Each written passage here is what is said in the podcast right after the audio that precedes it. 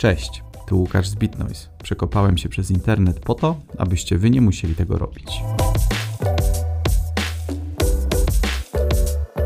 Cześć. Co w odcinku? Klasycznie pigułka nowości ze świata web developmentu. Opowiem Wam o nowościach w React i TypeScript. Polecę Wam kilka ciekawych materiałów, m.in. o portalach w React, historii i zasadności istnienia hooków, czy o praktycznym wdrożeniu TRPC. Na koniec kilka ciekawostek i nowinek z branży oraz na sam koniec temat na czasie, ponownie zahaczający o AI. Zapraszam do odsłuchu. Co nowego w świecie React? W dniu 16 marca uruchomiono nową stronę główną dla projektu React. Był taki moment w ekosystemie tej biblioteki, kiedy bardzo trudno było nowym osobom wejść do tego zakamarka web developmentu, ponieważ dokumentacja wraz z przykładami, kursami i książkami stała w rozkroku pomiędzy pierwotną ideą komponentów opartą o klasy i metody, a nowym podejściem opartym o komponenty funkcyjne oraz hooki. Temat został nareszcie uporządkowany i pod adresem react.dev znajdziecie wszystkie niezbędne i przeredagowane informacje dotyczące. Tak współczesnego Reacta. Co nowego poza atrakcyjną domeną? Diagramy, ilustracje i ponad 600 interaktywnych przykładów kodu. Na szczęście pod adresem legacy.react.js.org nadal można znaleźć poprzednią wersję dokumentacji, więc jeśli nadal potrzebujecie wsparcia w archiwalnych projektach, nie zostajecie pozostawieni sami sobie. Aczkolwiek główna domena przekierowuje już na nową wersję strony. Przeanalizowałem powierzchownie nową dokumentację i wygląda na to, że community bardzo rozsądnie poukładało ścieżkę nauki, pokazując krok po kroku, jak przejść od prostego zdefiniowania UI przez zarządzanie stanem, a kończąc na sekcji poświęconej elementom, które wymagają wyjścia poza samego Reacta, na przykład manipulacja domem poprzez refy. Tego samego dnia, czyli 16 marca, Microsoft ogłosił release TypeScriptu w wersji 5. Nowy release to kilka nowości, Pewne z nich budzą wątpliwości i kontrowersje, przykład dekoratory, których finalna implementacja jest różna od tej, którą przez lata oferowała beta. Najciekawiej wygląda natomiast sama optymalizacja języka. Znacząco zmniejszono samą paczkę i to prawie o połowę. Czas budowania popularnych projektów wzrósł o 80, a czasami nawet 90 parę procent. Kompilator znacznie szybciej startuje i jest gotowy do pracy. Te pozornie niewielkie zmiany powodują, że praca z tym wiodącym narzędziem, nabudowanym nad język JavaScript, staje się dla programistów jeszcze bardziej przyjemna. Wygląda na to, że nawet jeśli nie będziecie wdrażać i używać proponowanych nowości, to lista tzw. Tak breaking changes jest na tyle krótka, że warto podnieść wersję z 4.9 na 5.0 chociażby dla samej prędkości działania tego narzędzia. Więcej o szczegółach tego release'u oczywiście w linku z opisu odcinka. Skąd się wzięły hooki w React? Brat Westfall popełnił bardzo konkretny artykuł, w którym w skompresowanej formie opisuje to, czym są hooki, jaki jest ich główny cel oraz dlaczego ich idea zastąpiła w reakcie wcześniejsze koncepcje.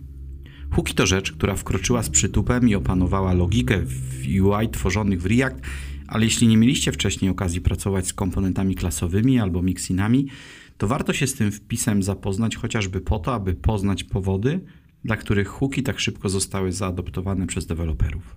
Brat w pigułce streszcza historię przejścia od mixinów przez klasy, wzorce takie jak Higher Order Component albo Render Propsy, po to, aby pokazać genezę problemu oraz to, jak w 2018 roku hooki zmieniły podejście do rozwiązywania problemów, które pojawiały się w tym frameworku wcześniej. Innym ciekawym materiałem, jakim chciałbym się z Wami dzisiaj podzielić, jest artykuł popełniony przez Robina Wierucha na temat tego, jak za pomocą TRPC Reacta możemy zaadoptować TypeScript do projektu fullstackowego. Brzmi to może eterycznie, ale Robin w swoim materiale przeprowadza nas przez proces stworzenia prostego mockupu projektu w formie monorepozytorium, które składa się zarówno z klienta, jak i z serwera. Bardzo czytelnie i prosto prowadzi czytelnika przez stworzenie serwera TRPC, wsparcie go biblioteką ZOD, oraz stworzenie skimy dla obiektu użytkownika. Całość spina po stronie serwera w formę aplikacji typu CRUD z routingiem od TRPC i startuje to jako serwer Express. W drugiej części analogicznie prowadzi nas przez proces stworzenia części frontendowej za pomocą React i Vite. wspartej klientem tRPC. UI wsparty jest biblioteką React Query, która używa klienta tRPC do komunikacji z serwerem. W odpowiednich miejscach Robin pokazuje zalety używania tRPC, chociażby przez wskazanie na to, jak reaguje na tak skonstruowany projekt samo IDE programisty. Zdecydowanie polecam ten tutorial, nawet jeśli na co dzień nie macie okazji popracować w takim staku, po to, aby zobaczyć, jak ciekawie można zbudować aplikację złożoną z backendu i frontendu, które współdzielą typowanie bez duplikowania modelu danych. Każdy frontend developer lubi, jak efekt jego pracy jest po prostu estetyczny. Problem pojawia się, gdy efekty jego pracy muszą zostać wyświetlone w terminalu. Na szczęście mamy na rynku rozwiązania, które doskonale rozwiązują ten aspekt i pozwalają budować ładne interfejsy dla terminala. Release wersji 4.0 projektu Inc. jest dobrym powodem, aby wspomnieć o tym, jakie możliwości ma to narzędzie oraz do tego, aby mógł Wam tę bibliotekę zarekomendować. Biblioteka ta używa projektu Yoga, który pozwala w terminalu używać chociażby Flexboxa. Co więcej, jeśli znasz Reacta, po prostu znasz Inka. Wszystkie znane tobie z Reacta koncepty są dostępne, a zmienia się tylko finalny renderer.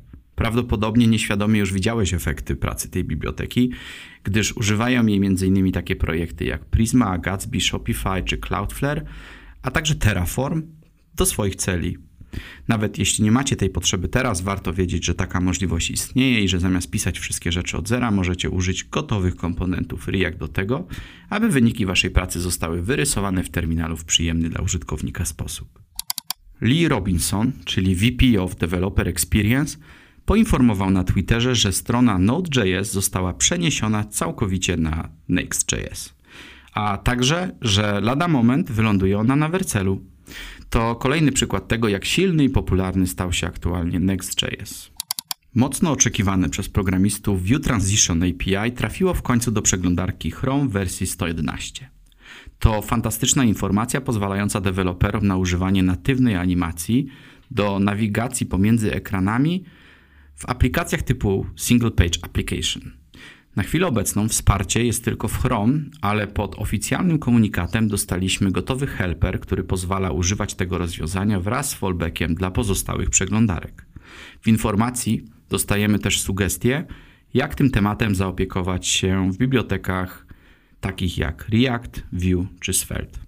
Jeśli kiedykolwiek przyszło Wam budować aplikację desktopową za pomocą JavaScriptu, to na 99% użyliście projektu Electron. Cały czas zadziwia mnie fakt, jak tracimy poczucie czasu, szczególnie w przypadku zmian w technologicznej bańce. Projekt Electron kończy 10 lat.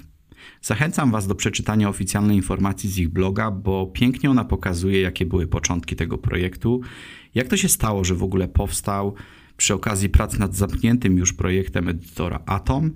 E, jest też dużo wniosków i historii, sporo informacji o budowaniu community dookoła tego projektu, a także wzmianek o projektach, które powstały niejako jako efekt uboczny prac nad samym elektronem. To jest ten moment, w którym chciałbym Wam polecić odcinek podcastu JS Party, a dokładnie mam na myśli odcinek numer 267 o wspaniałym tytule The Future of React. Gośćmi prowadzących są Dana Bramow i Joe Savona z React Core którzy opowiadają o ich opinii o stanie ekosystemu frontendowego oraz tym, gdzie w tym wszystkim widzą Reacta. Na pewno jest to ciekawa dyskusja zahaczająca o przyszłość i warto się z nią zapoznać w wolnej chwili. W BitNoise od jakiegoś czasu naturalnym zastępstwem dla Create React App stał się Vite. Jeśli macie ochotę poczytać o różnicach i zaletach wynikających z tej zmiany, to zachęcam Was do dobrego podsumowania na blogu Look the Web Dev, gdzie autor dokonuje rzeczowej analizy i popiera ją prostymi testami wydajności. Podczas rozmów rekrutacyjnych zaskakuje mnie, jak często programiści React nie używają portali lub nie używali ich w przeszłości. W ostatnim czasie wpadł mi w ręce bardzo ciekawy poradnik o tym, jak z nich korzystać, na czym polega ich magia i kiedy mogą zdecydowanie ułatwić Wam pracę. Link oczywiście w opisie do odcinka. Jeśli marzycie o tym, aby popłynąć z modą na budowanie projektu opartego o AI, to na kanale Learn Web Code pojawił się tutorial o tym, jak za pomocą JavaScriptu pokleić API od ChatGPT i DALI. Nic odkrywczego, ale być może dla kogoś z Was będzie to inspiracja do stworzenia ciekawego projektu lub po prostu sygnał do działania. Szczególnie, że projekty takie jak ChatGPT czy Midjourney regularnie wypuszczają imponujące aktualizacje, których efekty zasypują Twittera. To tyle na dzisiaj. Życzę Wam miłego dnia i oby kalendarzowa wiosna pokazała swoje oblicze także w pogodzie. Do usłyszenia następnym razem.